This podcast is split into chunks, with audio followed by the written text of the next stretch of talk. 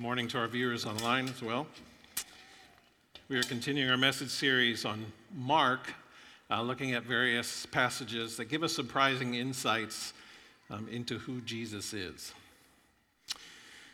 One of the defining characteristics uh, of our culture, I think you would agree, is individualism. Um, I would say individualism is one of the primary aspects of our American culture. Um, freedom is one of our highest values, and really anything that inhibits our ability to do what we want to do um, is seen as almost evil.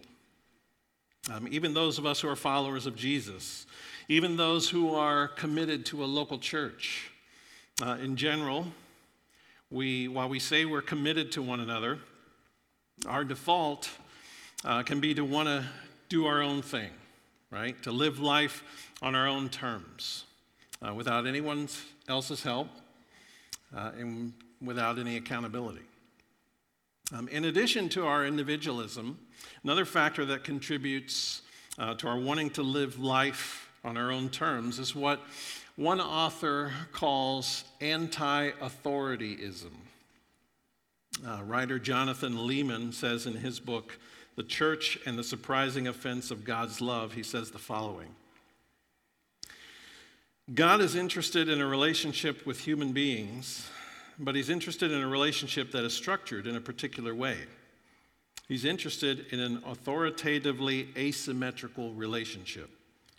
That is, he's the king to be worshiped, we are not. When we pull off the somewhat secularized mask of individualism, what we find behind it is a fear of, nay, a hatred of, authority. It's not relationships that people are so afraid of. People long for relationships, as the entire romantic movement attests to. Rather, it's a particular kind of relationship that people despise. The real problem, then, is not finally individualism, it's anti authorityism. Loneliness is not the problem. A refusal to live life on anyone else's terms is. So, authority is a concept uh, known to some degree by all of us. Most of us have some appreciation for authority. We understand that without authority, we would most likely descend into anarchy. Society would be chaotic. Uh, there, there are some in our society, though, who recognize no authority. They detest authority, they refuse to live by it. Prisons are full of these kinds of people, right? So, authority is what we're talking about today, and authority is a major theme in the Bible. The Greek word for authority is exousia. Sometimes it's translated as power, uh, or more specifically, the power that decides. This, this, this term is uh, found 102 times in the New Testament. We're talking about authority today, and I realize that some of us might feel uncomfortable about talking about that. Um, many of us have been hurt by authority, uh, perhaps abused by those in authority. Maybe it was a parent, maybe it was a boss or a spouse, Maybe it was a pastor. Uh, many of us have good reasons to not trust authority. The good news is that all authority isn't bad. Um, the Gospels tell us that the one with all authority used his authority to serve and protect us, not to take advantage of us. He decided to lower himself, to put on human flesh, and come into this world to help people, not to hurt them. In Jesus, the God with all authority in heaven and on earth put aside his glory in order to save and to serve those who put their faith in him. Jesus, the Son of God, came into this world, uh, as you know, as a humble human servant. But one of the things that perhaps left the greatest impression on Jesus' followers uh, and caused the greatest offense among his opponents was his authority. Jesus' authority means that he has, he has the freedom and he has the power to do whatever he wants whenever he wants because he's Jesus. Jesus demonstrated his power, he demonstrated his divine authority, like all throughout his ministry. In today's scripture, Jesus astonishes the local synagogue with his authoritative teaching and specifically his power over the demonic. Jesus' authority is why he could bind Satan, right, the strong man, wherever he went. Jesus says this in Mark 3, verse 27. Who is powerful enough to enter the house of a strong man and plunder his goods? Only someone even stronger, someone who could tie him up and then plunder his house. It's why Jesus could presume to even forgive sins. Um, Jesus says in Mark 2, verses 10 and 11, I will prove to you that the Son of Man has the authority on earth to forgive sins. Then Jesus turned to the paralyzed man and said, Stand up, pick up your mat, and go home. It's why he claimed supremacy uh, over the Old Testament law and specifically over the Sabbath. Jesus says in Mark 2:28, "So the Son of Man is Lord even over the Sabbath." It's why when other rabbis would quote other teachers, Jesus would preface many of his statements by saying this. He would say, Truly I say to you. Right? Rabbis didn't talk like that. God talks like that. Here is a man who spoke with his own authority, not in the name of someone else. Like that alone was amazing. But Jesus also demonstrated his authority when, in our scripture today, he commanded an evil spirit and the evil spirit obeyed. When the demon possessed man was, was disrupting a meeting, right, Jesus simply ordered the demon to leave, and it left. The people in the synagogue had not seen anything like this. Like, who could have such authority that even the evil spirits have to obey his commands? So, I want to talk today about Jesus' authority and then discuss the implications that has for us. Because it has some extremely important implications for us.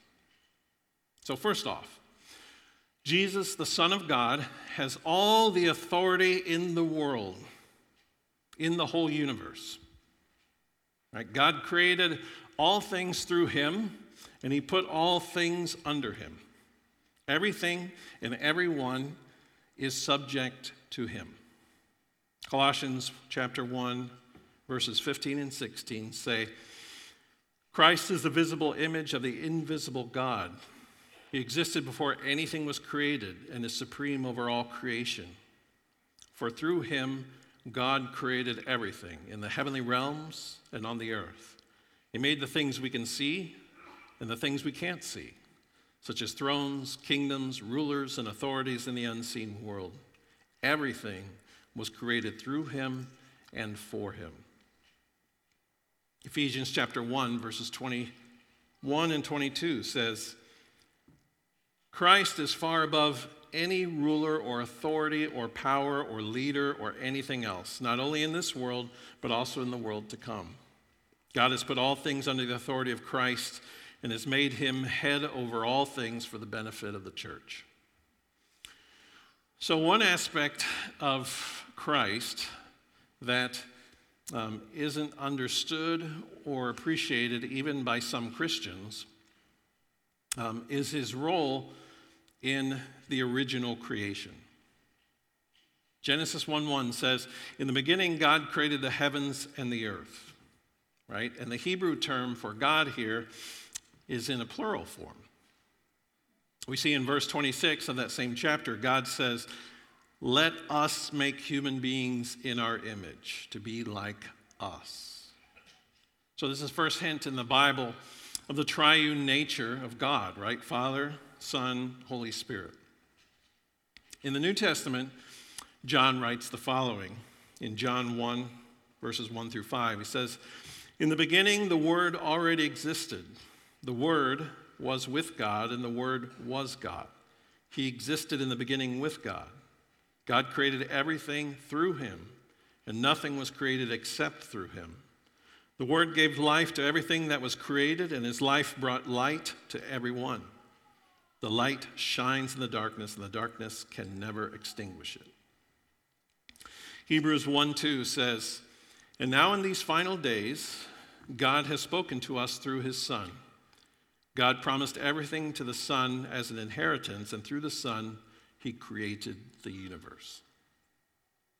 So, in addition to Jesus being present at creation, um, he also sustains the present order of the universe. Right? He holds all of creation together. It's interesting. Were it not for Jesus' sustaining authority, our whole universe would come apart at the seams.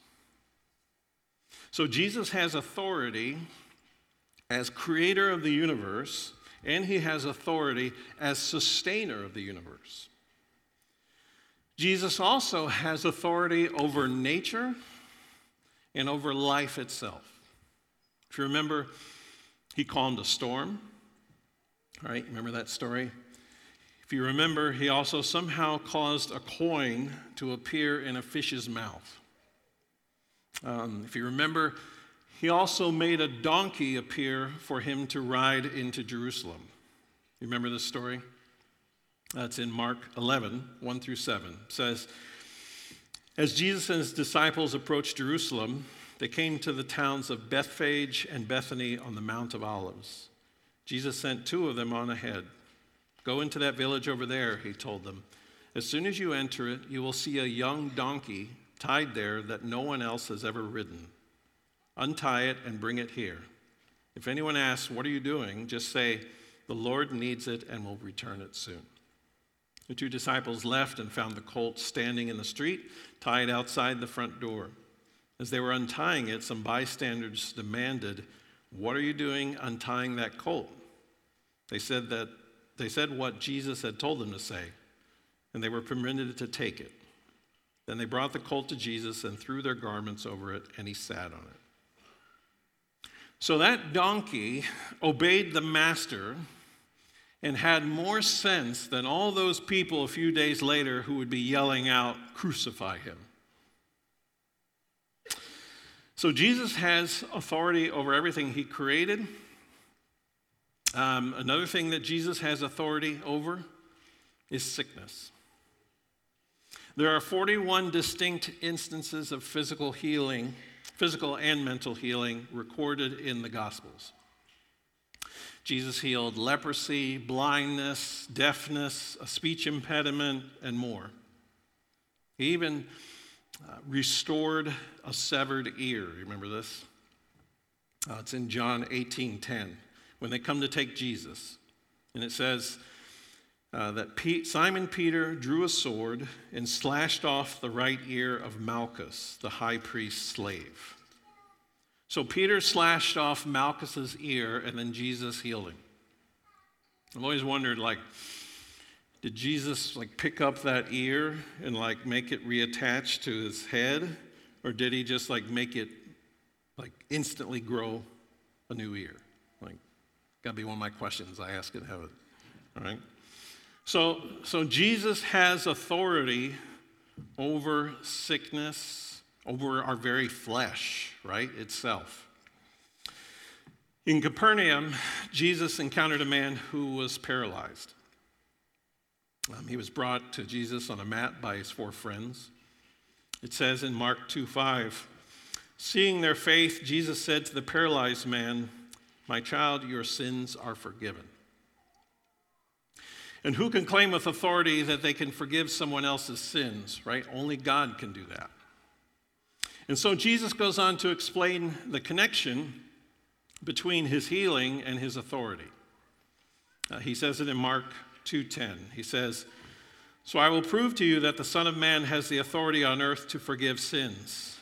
Then Jesus turned to the paralyzed man and said, "Stand up, pick up your mat, and go home. So, in addition to sickness, Jesus um, has all authority, has all power over the powers of darkness. Right? All demons and even Satan himself. All throughout the New Testament, we see that Jesus um, has the authority to cast out the demonic. Uh, in Mark 5, when demons were tormenting a man who lived in the region of the Gerasenes, Jesus cast them out from a man. You remember the demons asked Jesus permission to enter a herd of pigs nearby. Um, it, it's interesting, like, even the demons acknowledged Jesus' authority. If the demons acknowledge Jesus' authority, uh, where does that leave those today who refuse to acknowledge Jesus' authority? So, in addition to uh, the authority Jesus has over demons, Jesus has authority over the angels. Right? The word angel comes from the Greek word angelos, and the term signifies a messenger. Angelos is used in several ways throughout the Bible. It usually refers to a heavenly order of created beings. Uh, they carry out the will of God on the behalf of his people. And we see throughout the New Testament that Jesus exercises authority over these heavenly beings. When he's talking about the coming day of judgment, Jesus himself said in Matthew chapter 13, verse 41, The Son of Man will send his angels, and they will remove from his kingdom everything that causes sin and all who do evil. So he has authority even over the angels. And of course, Jesus has authority over death itself. Now, there were three times in Jesus' ministry when he raised people from the dead. He raised the daughter of Jairus, he raised the widow's son, and of course, he raised Lazarus. Also, there's a subtle suggestion that in some way, Jesus was instrumental uh, in the resurrection of his own body. John 2:19 says, uh, "All right," Jesus replied, "destroy this temple, and in 3 days I will raise it up." So we see Jesus has authority over everything all of creation, all of nature, sickness, demons, angels, even death itself. And yet, Jesus didn't use his authority the way we humans tend to use the little bit of authority we might have. Um, for some of us, authority is just a way to enrich ourselves, of getting our own way, uh, of suppressing the truth, of getting and holding the power to be able to keep doing these things. We see it in totalitarian regimes. We see it in business, certain businesses with corporate executives. We see it in government. We see it in churches. We see it sometimes with parents, bosses, teachers, so on. But this isn't the case with Jesus. Um, he has all authority over everything there is, but he uses it in, in an entirely different way than many of us would. Um, Jesus uses authority to serve, not to be served. And that is, of course, how he wants us to use authority, whatever little bit of authority that we might have. Think about being on the other end of authority. It makes a huge difference when the authority that we are subject to is a blessing instead of a curse. Proverbs 29, verse 2 says, When the godly are in authority, the people rejoice, but when the wicked are in power, they groan. It's when authority is used to help, not to overpower or manipulate or to be self serving, that those under it can rejoice. Jesus doesn't, he doesn't overpower us or make us submit to his will. He serves us, right, with patience and mercy um, helping us to grow to see how much we need Him. So, what does all this mean for us personally? How does Jesus' authority affect our everyday lives? Um, first, as we understand Jesus' servant authority and how it contrasts with sometimes the broken image of authority we may have experienced, um, we will want to model such authority, his servant authority, uh, wherever we are, right? In our homes, our workplace, at church. Uh, and no matter where we're exercising our authority, he wants us to use it to lift others up, right? Not to use others to lift us up. Like that's what he modeled to us. Jesus explained this in Mark 10, verses 42 to 45. It says, You know that the rulers in this world lord it over their people, and officials flaunt their authority over those under them. But among you, it will be different. Whoever wants to be a leader among you must be your servant, and whoever wants to be first among you must be the slave of everyone else. For even the Son of Man came not to be served, but to serve others, and to give his life as a ransom for many. We don't want to model individualism and anti authorityism. Uh, we want to model what it looks like what it looks like to submit to one another out of reverence for Christ.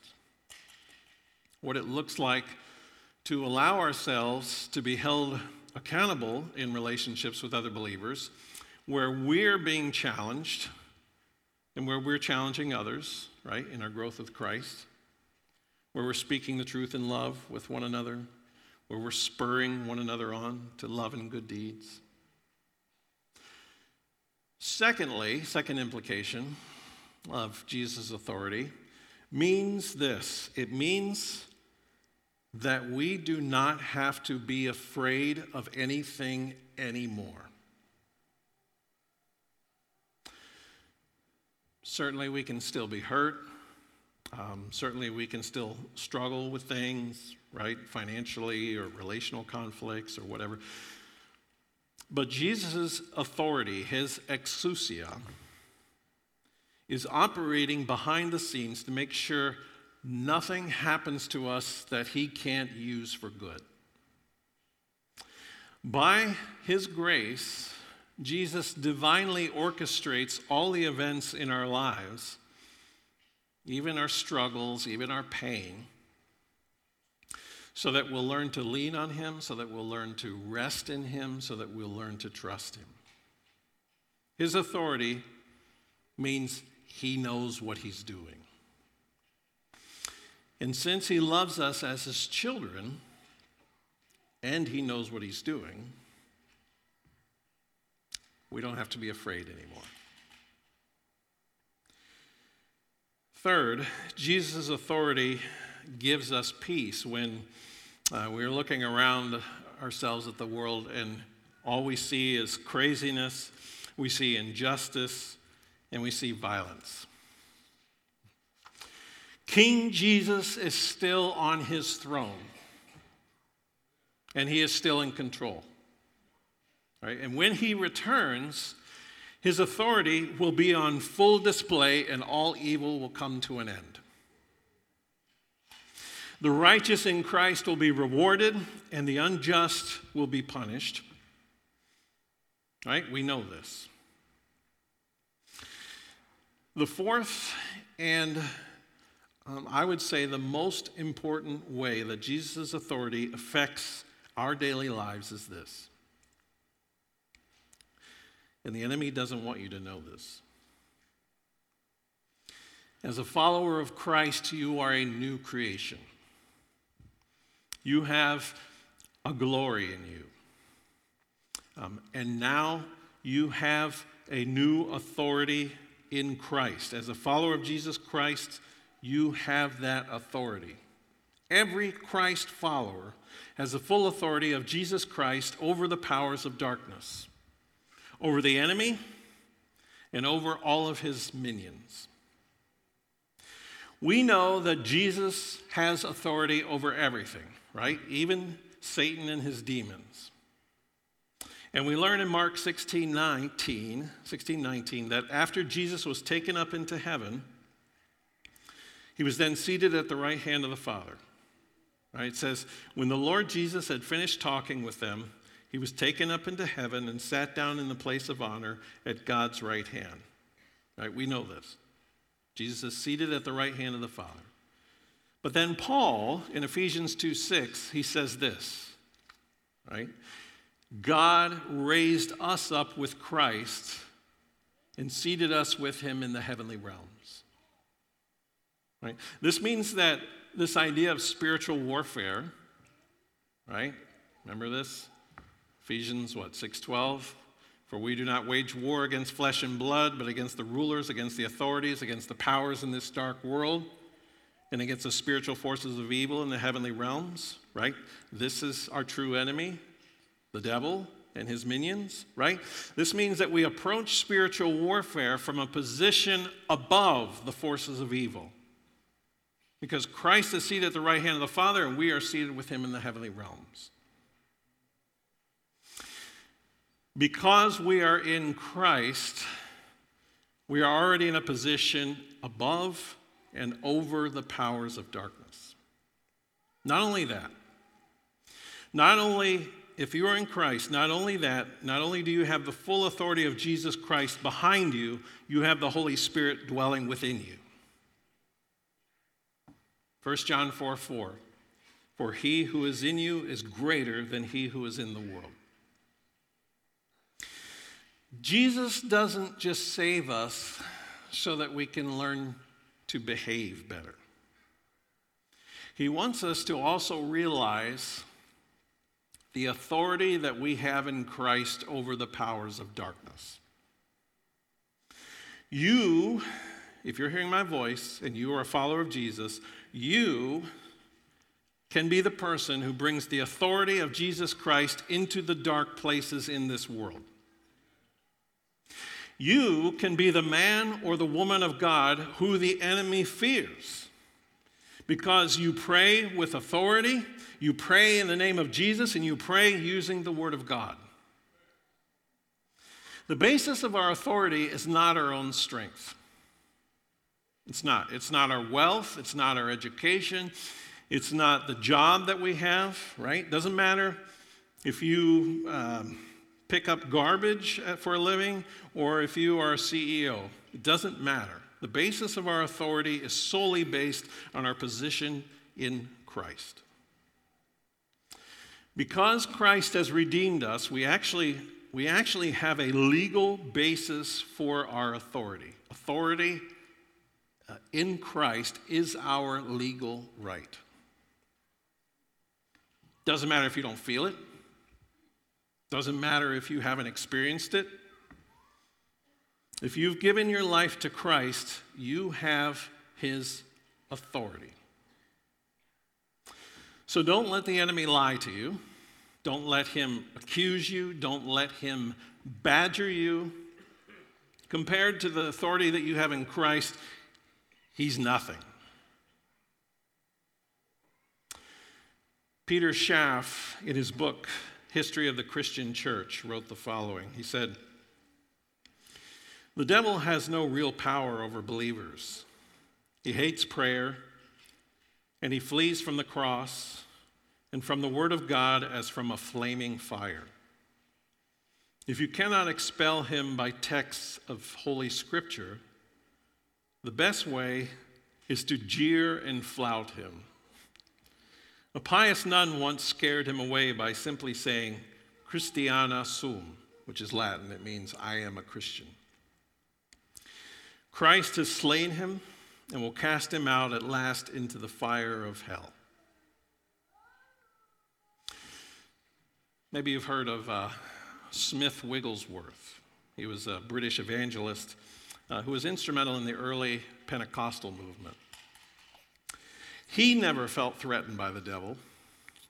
Um, in Albert Hibbert's biography of Wigglesworth, he wrote the following On one occasion, Wigglesworth awoke during the night aware of a satanic presence.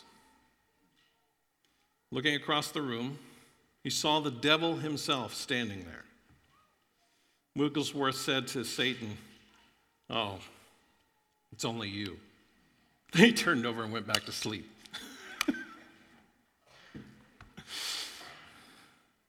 When we listen to the lies of the enemy, uh, and we give him, we, we can give him too much power. We can give him too much authority. Compared to the surpassing glory and the power of Jesus, uh, the devil is a gnat. Right? You've seen this kind of like we try to set up this dichotomy, like somehow like it's this battle of, of the between the forces of good and evil, and Jesus and Satan are like duking it out, and it's like, no. Like compared to the surpassing glory and infinite power of Jesus Christ, the devil is a pissant.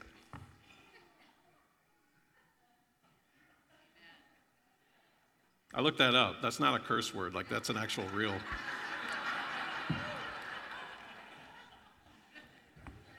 It sounds like a curse word, but it's not. if you are in Christ, you have his authority, you have his spirit inside of you. And the devil doesn't stand a chance. Do, do not let him convince you otherwise. Let's pray. Lord Jesus, thank you that you are the sovereign Lord of the universe. Thank you that you have authority over everything and everyone, even over demons and death itself. Pray, Lord, that every believer hearing my voice would begin to walk in the full authority that they have in Jesus Christ that no longer would the enemy be given any leeway, any foothold in our lives. Lord, wake us up to the reality that as your followers, we have full authority over the powers of hell. Increase our faith, Lord, so that it just becomes a regular thing for us to walk in the full authority that we have in you. Help us as well, Lord, to exercise our authority with one another the way you do, with patience and mercy and a servant's heart. I pray that in Jesus' name. Amen.